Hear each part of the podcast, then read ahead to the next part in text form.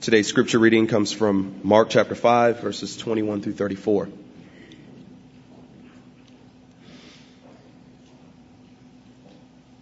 When Jesus had again crossed over by boat to the other side of the lake, a large crowd gathered around him while he was by the lake. Then one of the synagogue rulers named Jairus came there. Seeing Jesus, he fell at his feet and pleaded earnestly with him. My daughter, my little daughter is dying. Please come and put your hands on her so that she will be healed and live. So Jesus went with him. A large crowd followed behind and pressed around him. And a woman was there who had been subject to bleeding for twelve years. She had suffered a great deal under the care of many doctors and had spent all she had, yet instead of getting better, she grew worse. When she heard about Jesus, she came up behind him in the crowd and touched his cloak, because she thought, if I just touch his clothes, I will be healed. Immediately, her blood, her bleeding stopped, and she felt in her body that she was freed from her suffering. At once, Jesus realized that power had gone from him. He turned around in the crowd and asked, "Who touched my clothes?" "You see the people crowding around you," his disciples answered, "and yet you can ask, 'Who touched me?'" But Jesus kept looking around to see who had done it. Then the woman, knowing that, knowing what had happened to her, fell, came and fell at his feet, trembling with fear, told him the whole truth. He said to her, "Daughter, your faith has healed you. Go in peace and be freed from your suffering." This is the word of the Lord.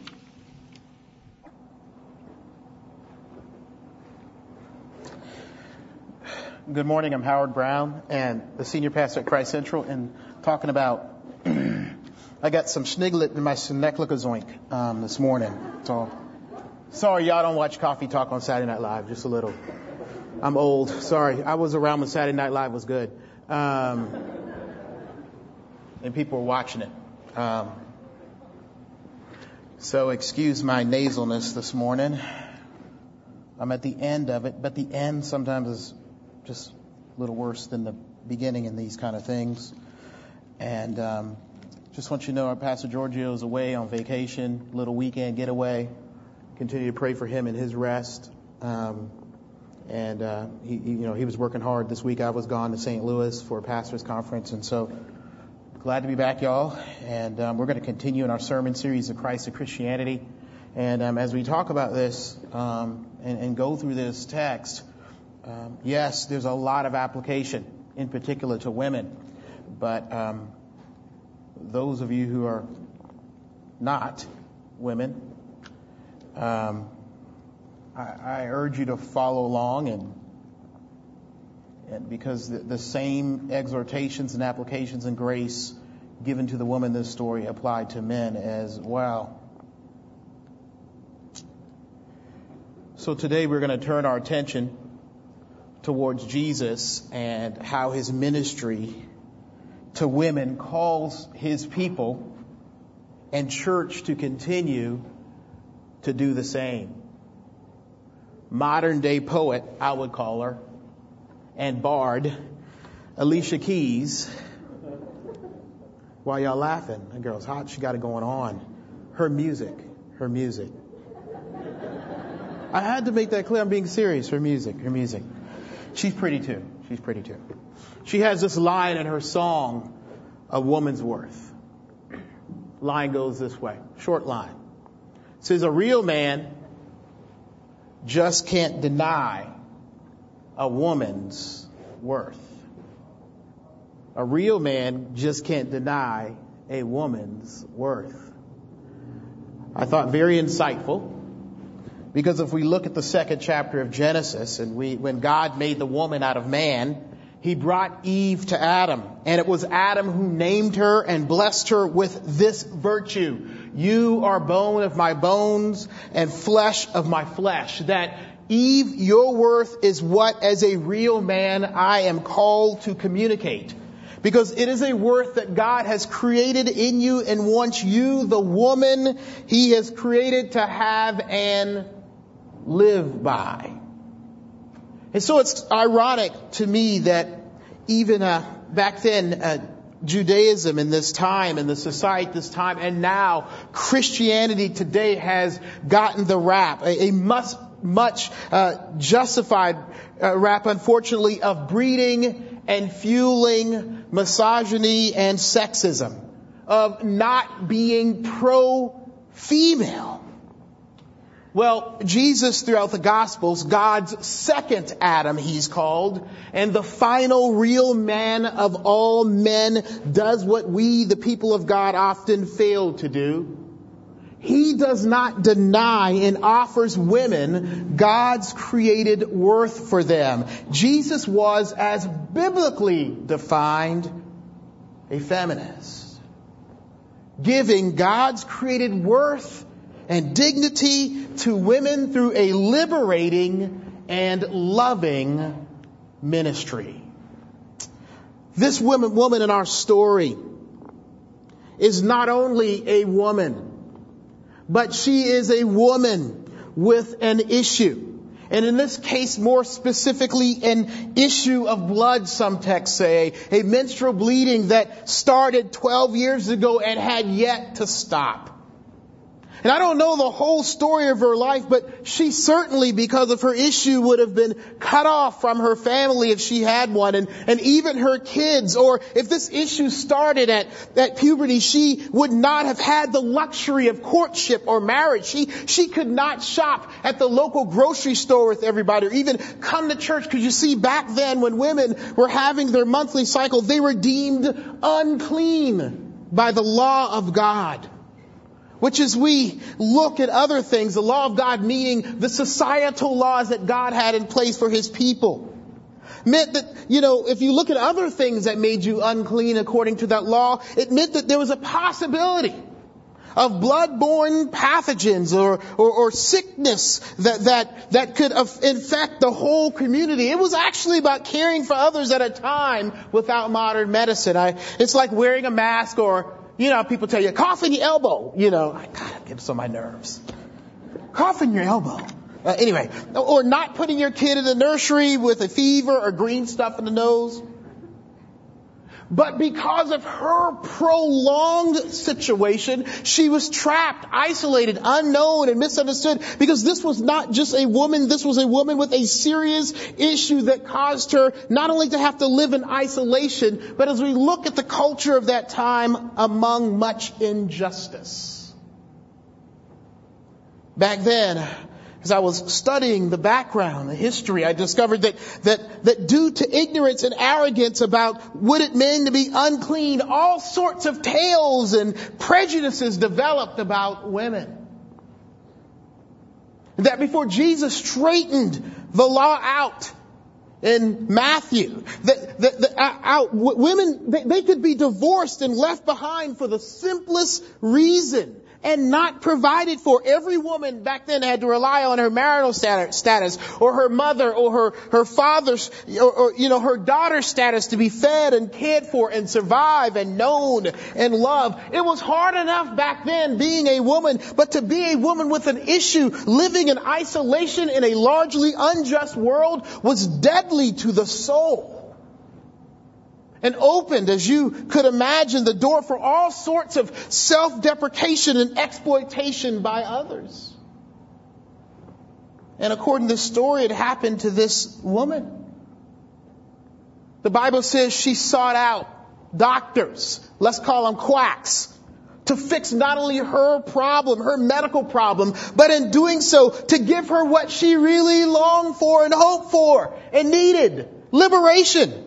To give her right standing and acceptance and justice and love and being desired, desired and possibly being a mother or a daughter or a sister again. And so the Bible says she, that she went to doctors and foolishly, desperately gave all she had to just in return get used and taken advantage of. Think about the cures at this time. I was looking at them, and this is what they would recommend for her. Take three Persian onions, boil them in wine, drink it. Then you would say to the woman, cease your discharge.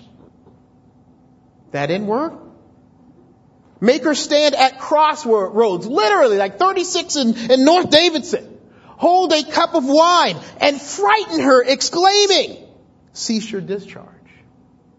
But if that didn't work, th- th- you know, th- they would ask her to get a handful of cumin and saffron and fenugreek and boil it in wine, drink it, and say once again, "Cease your discharge." Now, who's paid for all these ingredients? Saffron kind of expensive.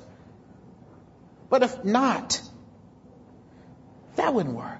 Let sixty pieces of sealing calli of a wine vessel be brought, and let them smear her and say to her, "Cease your discharge." And then the final remedy, which let me let you understand, in between, they would include five more remedies, depending on how much money you had. But the final was this. Get a barley grain from the dung of a white mule. Eat it. And if you hold it in one day, your discharge will cease for one day, for two, then for two days, three, you're healed forever. Exploit it. On one hand. Desperate and foolish on the other. Before we judge her, in isolation and injustice of being a woman at this time, with sin and aggravation and ignorance of sin, a woman with issues, you know, maybe it's taken a long time like her, twelve years, it is easy, whether a man or a woman, in this much desperation, it is easy to be exploited, as Scripture says, to make it worse for love and acceptance. And many of you have gone looking as women who can't be accepted in their issues. Maybe not pretty enough, or important enough, or dainty enough, or thin enough, or smart enough, or, or too strong, or not trophy enough, or, or won't get with the program enough. And, and many of you have been neglected and abused by fathers and brothers and husbands and boyfriends, fearing utter rejection and being an outcast, have had settled for less and, and seeking healing from hurt, have made things worse for yourselves like this woman. Following foolish ideals of beauty and sexiness and love. Some of you have given your bodies and hearts away to, to be in with somebody, to some of you to even get married or, or to just be a real woman, a beautiful woman. Some, some of you have done crazy diets and exercise regimens and have even developed eating disorders and seriously follow those magazines on the rack. Well, you know, the one with the perfect woman with the perfect body and perfect sex life with the perfect family on top of it on the front of that cover. And in futility of ever being accepted as a woman, some have denied and even hated your God-given femininity as if it were a burden or a setback. Because there is more, to, you can understand that there could be more dignity and worth in not being like a woman as a woman than living in the injustice and isolation and abuse of being one. Some have decided man hatred and fear is best. And many, especially some of our Christian circles, have taken up non-biblical quack version old wives' tale of what a good wife and mother is all about. To fix brokenness, to seek acceptance. You know, many women have been damaged and have issues. We will seek help and hope and healing somewhere. Well, let me let you know. Outside of the liberation that Jesus offers, there is nothing but exploitation and degradation and things that just make it worse. When I was up in Saint Louis this week, visited, we have two couples from our church that are in seminary, and I go there and try to eat with them and talk to them and see what's going on at Covenant Seminary. And uh, one of the, Laura Stifler, married to Walter Stifler. They're in seminary, and they live in a community of seminary uh, students, husbands and wives. And she told me, you know, Pastor Brown, this is what's going around among the wives. First thing, It's less godly to get pain medication when you're giving birth. I don't know how that virtue came out. Somehow it started. And now there's this deal where these real women don't take pain medication. Take it from a man. I'm going to take mine. Before the pain starts. Not afterwards. I've been in there with my wife with that little whoop whoop jumps up. That ain't going to happen to me. Before that whoop whoop, I'm going to be out.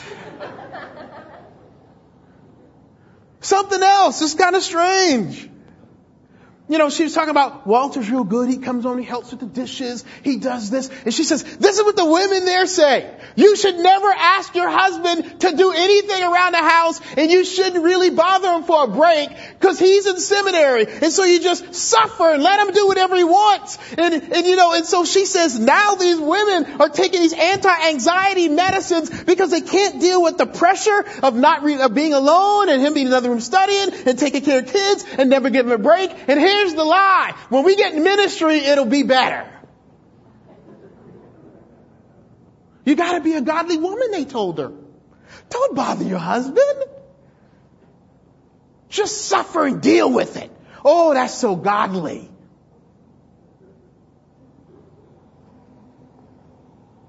Lies. Lies. Lies. All over the place for you women. Just lose the weight. He will love you.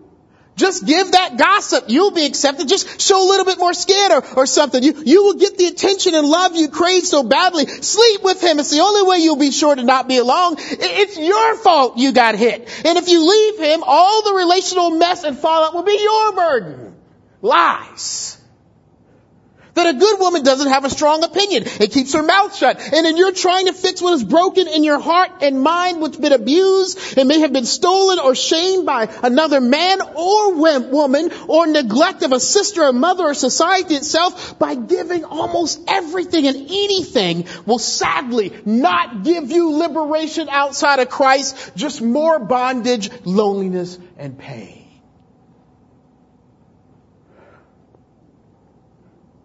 Well, the Bible says here that this woman with women's issues aggravated by sin and a broken world and all of its exploitative and misleading uh, ideals of wholeness, she got desperate. She was already desperate. In this town, they probably knew this lady who was hoping in the rush that she would not be recognized. The Bible says in verse twenty-four b, a large crowd followed and pressed around him, and a woman was there who had been subject to the bleeding for twelve years. She had suffered a great deal under the care of many doctors and spent all she had. Yet instead of getting better, she grew worse, desperate. When she heard about Jesus, she came up behind him in the crowd and touched his cloak, because she thought, if I just touch his clothes, I'll be healed. They knew her. And she was hoping in the dust, in the rush, she would not be recognized. And, th- and thought to herself, if I just touch the end of his robe, I'll be healed. I, I have to say, she got, send me the prayer cloth from the T V evangelist desperate. I mean, she wove through the crowd, probably crawled uh, through, getting halfway trampled to touch Jesus' robe. And though there were no theological proofs of touching garments, she for sure got something real, right, and true in it all, probably from watching Jesus do his healing, which is this. That if this Jesus, maybe what he touches, if this is Jesus, maybe what he touches does come clean. Maybe his robe has some power because he's so powerful. I mean, I've seen, heard about him touching lepers and demon-possessed. Maybe with Jesus it works opposite. And she was almost right. Halfway right. And we'll get back to the halfway. And so she sneaked in. And if you were her friend, this is the point where you say, girl, I wouldn't do that. You lost your mind. They're going to kill you if they find you. But she was already dead. She had already lost her heart and mind and family, and in her desperation, she reached out with a faith that not perfect, perfect can teach us something. Because if you have not yet turned to Jesus for restoration with a blatant, desperate confession and need, then there's a good chance you are still going to and prescribing to and believing in the quacks or yourself. That your sense of brokenness and your, your, your, your thought that you can fix yourself hasn't hit rock bottom yet. And from this story and from our own lives, we know that seeking help is hard for a woman. You saw a Bible study. It's hard being a woman. Like this woman having to weave through the crowd with her stuff. Because because back then a woman would not dare touch or disturb a man or cause a scene, especially one with her issues. So like her, getting help may mean a rela- relational mess. Exposing others who are touched and connected to your issues. And for a woman like this one, relationships can be so tied in and knotted up. I mean, think about it. If you get too needy and talk, you might embarrass your husband or family. You know how this thing works. Maybe you don't. Do the assessment center for the denomination, and assessment centers where we look at husbands and wives and teams that are going to go plant churches. And you can tell folk rehearsed it. Is your husband a good leader? Did he lead you spiritually? Yes, he does. She knows she can mess it up for everybody if she tells the truth. Touching. Getting involved in a crowd with your issues can be so dangerous. Never know. If you tell your friend, your little group of friends about your real issues, they might see you as contaminous to the whole little, their little group and maybe dangerous to their fake societal bliss.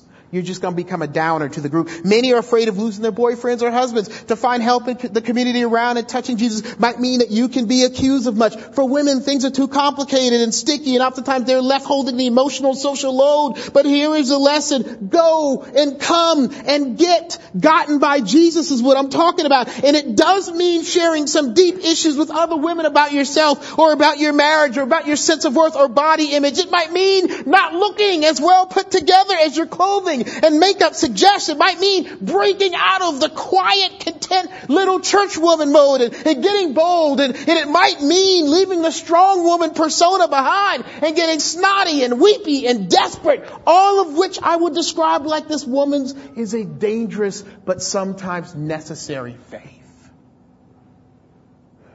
And it teaches us as a church and as a people that we should make and present Jesus as touchable and available and make him reachable and contextual to the issues of women, women, and that the women that they be, that, that the Lord calls them to contribute and bring their value.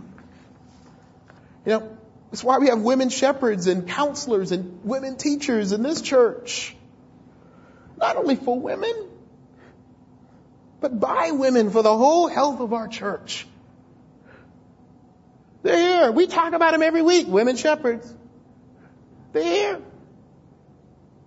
We pray as a church, Lord, send us some older, mature women who can help us and lead us and, and show us some things. And the Lord has been faithful. They are here. Where are you? But that's half of it. Because I don't know if you see it. It's going to be hard to hear.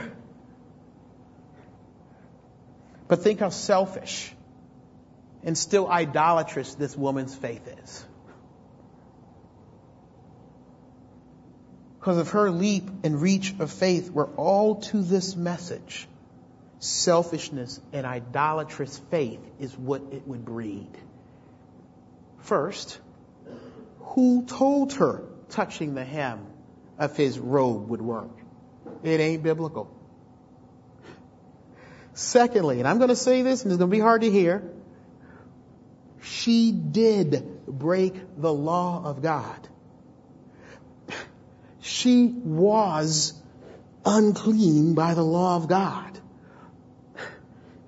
She tried to sneak worth from Jesus, possibly touching others around her with her uncleanliness. Now, in modern medicine, we know better about the touching stuff. And we recognize her desperation.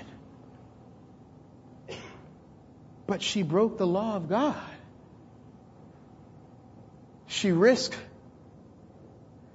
if it were true, she didn't know, infecting others. Sure, I'm with you. I know how it feels when I read this. She was exploited and forgotten and suffering, and it took a long time. And it was frustrating. But she disobeyed a law of community care for selfish reasons. And what is biblical and good, biblical and good feminism can take a turn for the worse if we don't see the holistic care and offering that Jesus is giving you. I will tell you that that it was a, that if that was all to the story, she went in and reached in and got healed, it will simply lead to more isolation and continue the lack of community and reconciliation between women, their issues, and the wider community of men and women. Let me tell you, if your sense of equality and your healing and how you decide to take it and get it from Jesus is at odds with the Word of God, or if it stretches or adds to what God has said or outside of the community, it will only make for exploitation and works performance-based faith. We can become a people of me, me, me, me. And oftentimes, I mean... It's true. God's got grace, but we, we want the church and Jesus and the Bible. We want to take part of Him, part of the Bible, part of the community, part of the truth, and make it what it isn't, so that our needs and identity as women or men can be recognized and addressed. And that's not good either. That's not being whole and wholly accepted either. With that in mind, the woman in our story getting what she wants from Jesus, she tries to sneak off, if she could. So Jesus rightly asks, verse twenty-eight, because she thought, if I touch his clothes, I'll be healed. Immediately her bleeding stopped, and she felt in her body that she was freed from her suffering. At once, Jesus realized the power had gone from him. He turned around in the crowd and asked, who touched my clothes? And the disciple rightly answered, you see these people crowding around you? And you're asking who touched you? That's like being in a line. You know, they're giving away a million dollars. Who touched you? Who cares?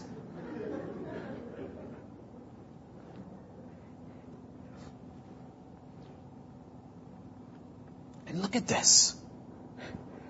Jesus kept looking around to see who had done it. Then the woman, knowing what had happened to her, came and fell at his feet, and trembling with fear, told him the whole truth. He said to her, daughter, your faith has healed you. Go in peace and be freed from your suffering. What? I thought in verse twenty-nine it already said she was freed. But he adds, go in peace. And then this address, daughter. And it all matters and makes all the difference in the world here.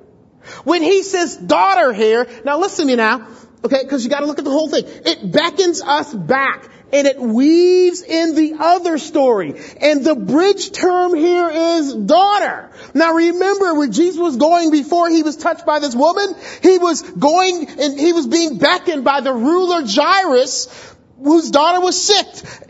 And Jairus' sick daughter was going to get healed. Why? Because she was somebody's daughter. But in this case, not just anybody's daughter. She was the, the daughter of a concerned father who loved her. But not just a concerned father who loved her, but the daughter of a concerned father who loved her, who was a ruler. But not just a concerned father who loved her and was a ruler, but she was the daughter of a concerned father who loved her, was a ruler, and used his place to call for the power of God through Jesus Christ for his daughter. By calling this woman with her issues daughter, daughter, he was letting her know that through him, Jesus, she had an advocate. That, that she would know through a ruler, the ruler of the universe, that she had a father who was concerned about and knew and was sent for her issues and her worth. That she was healed.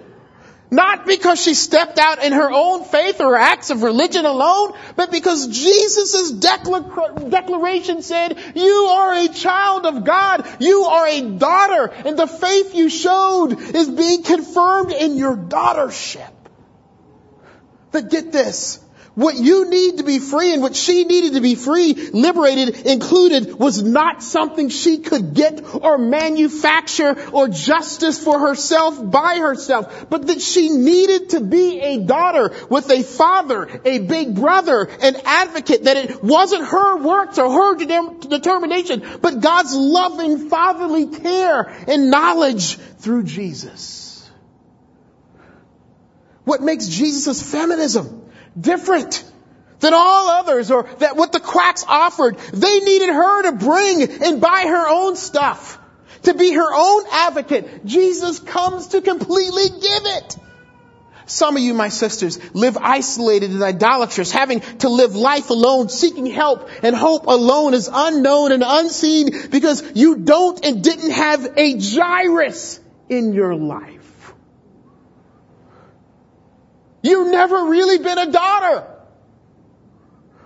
Many of you, my sisters and mothers here, have been overlooked and neglected and even taken advantage of and abused and, and ignored and treated as less than useful. And, and, and you're not known or looked at by a father or a brother or a husband. That they have fallen short and being the lover you need, the advocate you need. Here is the good news. Jesus is your Jairus. He calls you daughter, which means you are loved and you are seen by God himself, that everything you need to be whole and, and all the dignity of belonging and being cared for and worth something to somebody of great worth is yours by the grace of God and Jesus Christ alone. And it means as you recognize your daughtership in Jesus, that you call others who seek to exploit and disrespect you, they better recognize and live by it as well.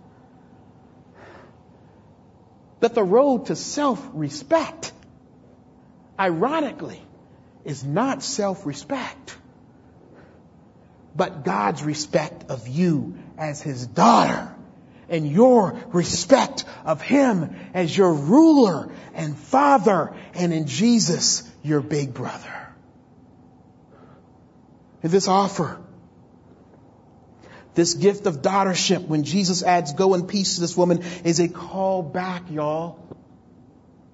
A call back into the lawful, rightful, just standing in God's community of faith in society. So understand, if she had just gone off and never, and Jesus didn't finish the rest, she would have never been brought back in the community, brought back and connected as whole. And it means that Jesus is calling all women, his daughters, to come into a standing, to, to accept a standing, to come into a place and relationships where you can expect and seek and ask for justice, but also with it that you not seek value for yourself by yourself.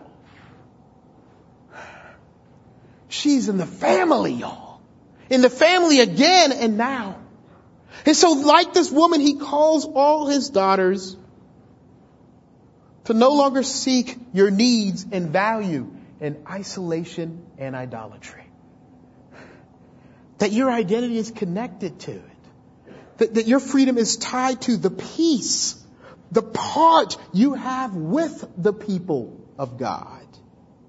And it means this, that Jesus is calling women to a place in life where they, unlike this woman before her healing, can actually hear what God has called her to be,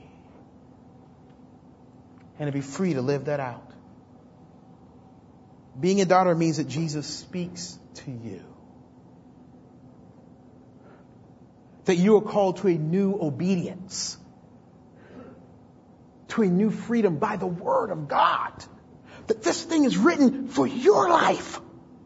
That daughtership means that this story and God's voice and grace and mercy you see from Genesis to Revelation is yours to listen to and obey in a new freedom. Daughter means you listen to daddy. for your own good and not anyone else that would take you away from what this word says, like the quacks would, or even yourself for your own good. I say this and emphasize this because many of us don't necessarily like or believe what the Bible and how the Bible talks about your womanhood.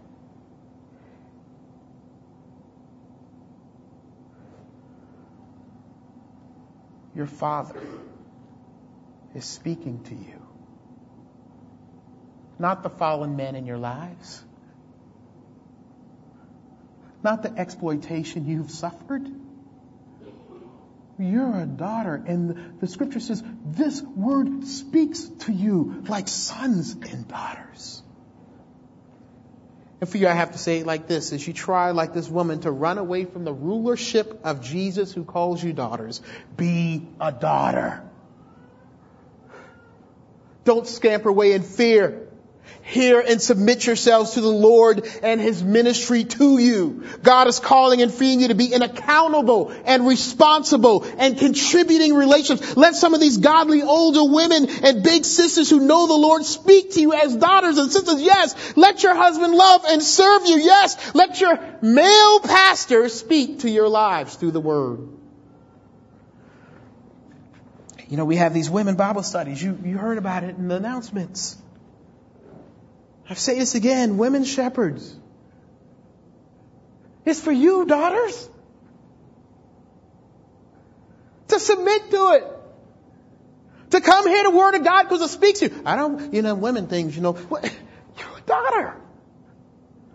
What's caused the thing in your mind that says if it's something with women and by women and for women, all that kind of stuff, it's less or lower. There's a fear there that daughtership combats.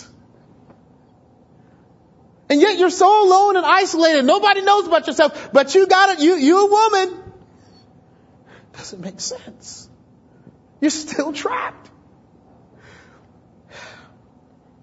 Ask for prayer. Seek answers and help. And I say to you, mothers and sisters and fathers and brothers, you have a daughter.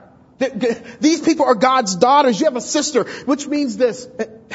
Because I didn't see this before, but I want you to see that before she wasn't free really to rub up against everybody and their uncleanliness. When Jesus says, peace, daughter, He's freeing her to bring her mess and let it loose in the body of Christ. We have agreed to be touched and moved by our sisters' issues and worth. To love them and see them and, and lead them to the Lord and stand up and protect and fight for their dignity in and outside of the church, in this world, to be a redemptive, gospel-based feminist, to, to listen to them and take what they have to offer. You know, we went to this uh, domestic violence um, seminar, you know, domestic violence towards women seminar, and I looked around the room and it was kind of funny. And this is not something to, to praise me. It's really kind of hard. Two pastors, two men pastors in the room of about fifty people, representing thirty-five churches. Where we at, brothers?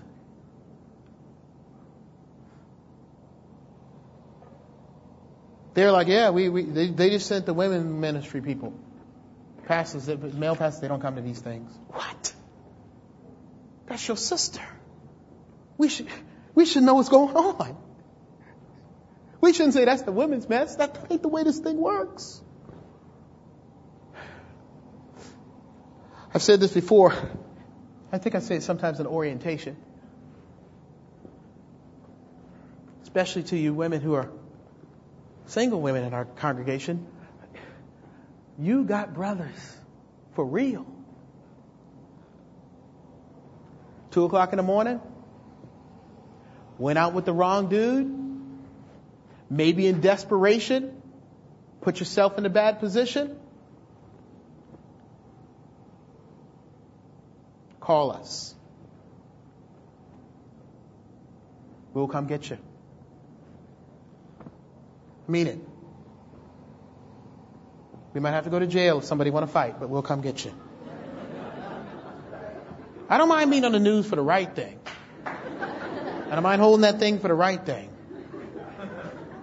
Sometimes you have to bring some law and order. Don't be ashamed. We'll talk in the morning. Be safe. There's grace. You got brothers. Some of you trapped in these crazy relationships.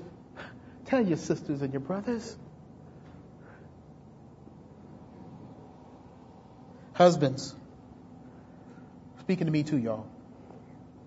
Quit seeing and dealing with your wife like she is just a hard to live and work with henpeck and won't be quiet Betty. Because that's where you brothers stop. But she just second, forget it. E S P N, thank you. Beer, thank you.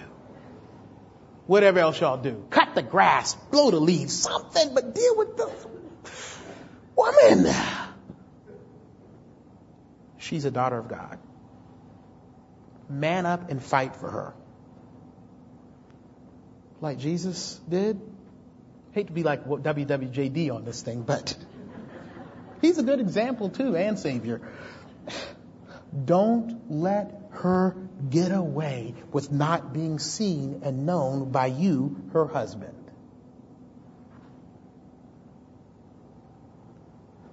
Like Jesus, nothing is more important for you to get to or work on that should divert your attention from calling her to be cared for. Jesus was busy. He was on the way with the ruler. Y'all busy. Y'all on the way to work. Y'all tired. Nothing. Anyway, it's another sermon too.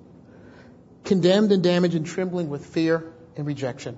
Closing here. You are a daughter. Jesus, your ruler. I mean, the Bible says she came fearful and trembling. Jesus, your ruler, is a big, loving brother and father. He is your Savior. This woman gets peace and freedom because he did get unclean by her touch. I don't get that. Which means he would die for her freedom on the cross, and she will get his worth and dignity. The Son of God will give his standing with the Father to her so she can be a daughter, and he will suffer for her. Isolation and outcast stuff. Speaking of women's suffrage, Jesus on the cross suffered for women's rights as daughters. This might sound crazy, but Jesus is a feminist because he lived and died with the issues of women on and in his body. And I don't want to get all Chaka Khan on you, but Jesus truly for his daughters on the cross became every broken and devalued woman. When you think about his sacrifice, it's not separate from your daughtership. And one women's liberation and one God's love for them. That's why he could say, be freed from your suffering. Because I'm going to suffer for you so you can know God's freedom. Jesus, the feminist. Let's pray.